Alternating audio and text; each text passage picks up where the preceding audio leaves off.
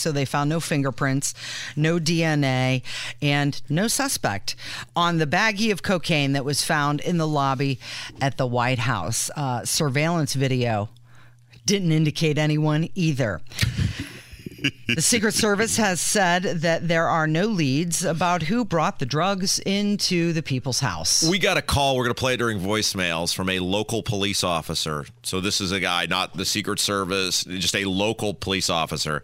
And he said, if you gave me 30 minutes, I, I could figure out who that. I mean, this is a joke, right? Mm-hmm. This is a this is just another example, just like with the Hunter Biden non-prosecution, just like the styming of the Hunter Biden laptop, where the left in this country, along with law enforcement, are literally extending both of their middle fingers right in your face and saying, What are you going to do about it? It's like there's not equal justice, Rob. uh, anything uh, revolving around the Biden White House gets treated different than any other American. And it seems interesting if they were to find a baggie of cocaine here in the studio. Yeah. What do you think would happen? Oh, there'd be some questions. People Yeah. would be asked, do you know who it belongs to? Maybe mandatory drug testing. Uh, but that's not happening at the White House. Uh-huh. Oh, okay, let's role play this, Casey. Shall because I know your dream has always been to role play with me. Mm-hmm. Um, what uh, w- if if a bag of cocaine were found in the WIBC studio, and let's say it is Monday through Friday, Mm-hmm. okay, so it is found sometime Monday through Friday. Who of all the people that would be in this studio Monday through Friday is the most likely culprit Oh. to have a bag of cocaine in the WIBC studios? Well, clearly it's the cocaine bear who brought it in. but we would be right asking. answer. we would be asking, wouldn't we? No, We'd uh, be- no, I- I- you're, you're if- dodging, Casey. Who, if you found a bag of cocaine, who is the most likely person Monday through Friday? I'm, it could be producers, it could be the newsroom, it could be the on-air personalities. Name a name. Who is the most likely person to have brought that bag of cocaine into the WIBC studios? Oh gosh, Kevin.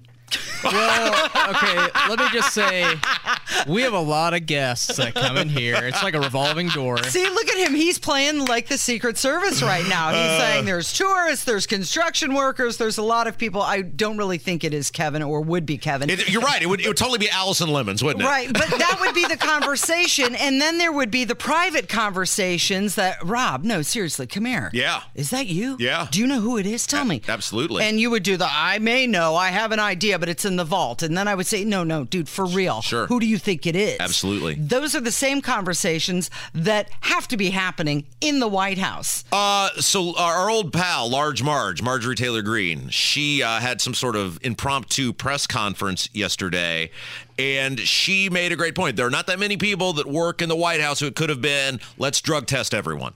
Uh, just speaking with the Secret Service now, my question to them was they were able to narrow down a list of approximately 500 people that had left a small bag of cocaine in a cubby. Now, these are cubbies that are um, controlled by the administration, not by the Secret Service, when they enter into the foyer off the west executive entrance.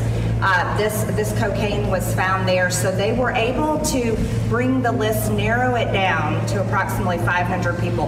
My question to them was, have they drug tested this list of 500 potential suspects that brought an illegal substance, a drug, cocaine, into the White House? Their answer was no, and that they're unwilling to do so. Uh, it makes no sense to me whatsoever why they would not follow through on one simple task, and that is to drug test a list of 500 people that they have um, that are potential suspects for this. When the American people uh, every single day go through drug tests in order to do a job, a job, by the way, that brings them a paycheck where they have to pay their taxes. And guess what? Their tax dollars go to pay for all of our salaries and they pay for the Secret Service. Okay, so this leads you to ask Are they having a rave at the White House? What's going on there? And this is happening on your dime, on your time. And if this is their attitude towards the cocaine in the White House, what exactly is their attitude towards the fentanyl that is pouring across our border?